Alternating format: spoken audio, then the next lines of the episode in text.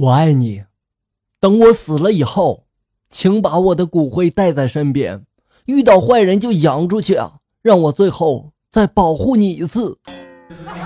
本期节目为校友扁花非花的转场段子。哥们约了个女网友吃西餐，正默默的打算点点鹅肝，开一瓶那个1000多的红酒。女网友呢这时候就说去趟洗手间。目睹背影远去，哥们偷偷的打开他留在座位上的包，看了一眼，然后潇洒的对服务员说，来2个48块钱的套餐。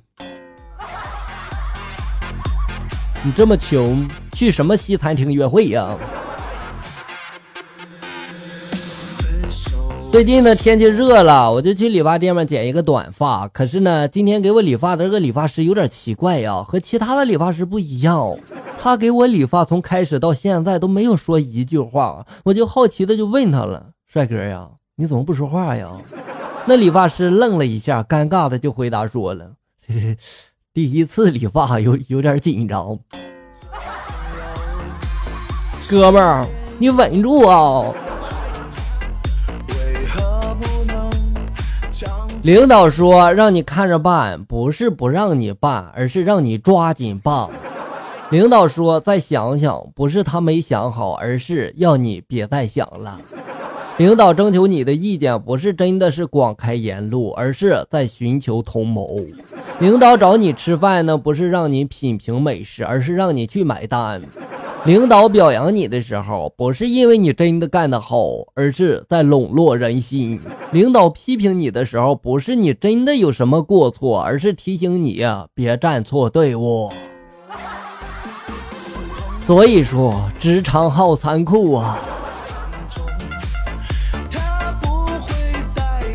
刚考了驾照，我借了朋友的汽车，深夜第一次练车，我好紧张呀！我开着开着就听到哐当一声，他妈吓坏我了！我下车一看，一个大配件掉了，我赶紧的给搬到车上，然后我就开了回去。过了2天呢，我又去借车，那哥们儿很生气的就对我说了：“老弟啊，你真行啊，你太不地道了吧！你开着我的车去偷井盖啊！你想害死我呀？”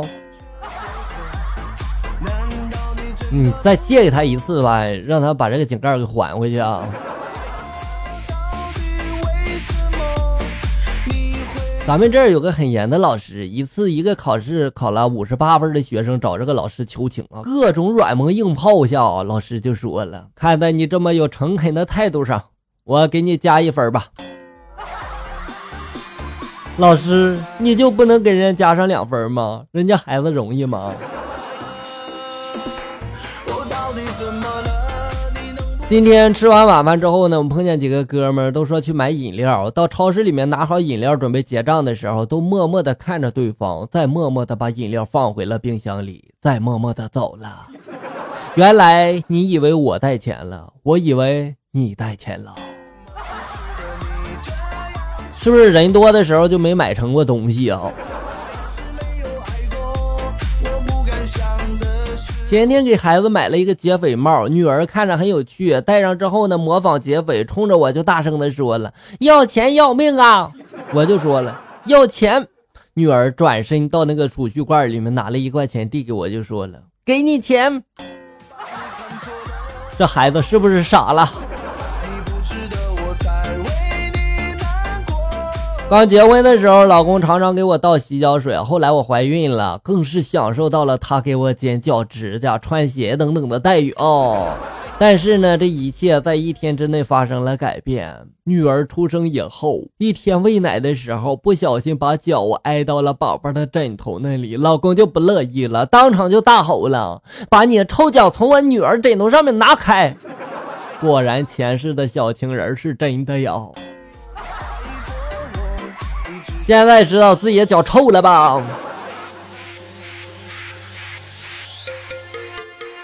姐姐呢比我大1岁多，每次闹矛盾都打不过她。一次在河边玩耍，一个小男孩过来欺负我，姐姐发疯似的一把就把他给推地上了，大声的就说了，我妹妹啊，只有我自己欺负别人就不行。我当时热泪盈眶的看着姐姐，那一刻我发誓我再也不跟姐姐闹矛盾了。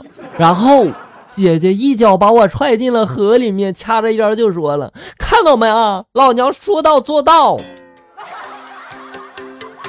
你这个姐姐有毛病吧。我有一个女同学，人丑，但是呢她还很挑，相了几十回亲了，每次都鄙视的，然后跑出来不同意啊。后来竟然看上了我一个相貌丑陋大她6岁的堂叔，现在都3个孩子了。我就问她，几十个你都看不上，咋和我堂叔对上眼了呢？同学这时候笑了笑就说了，呵呵，相亲那些人呀，一看就知道看不上我，还不如我先摆谱，然后省得丢面子，嫁给你堂叔多好呀，谁也不嫌谁丑。哎呀我去啊，还有这种操作呀。好了，小友们，本期节目到这里就要结束了，欢迎大家关注咱们节目的同名微信公众号醋溜段子，上面有笑哥发布的更多搞笑内容，我在这里等你，咱们下期再见。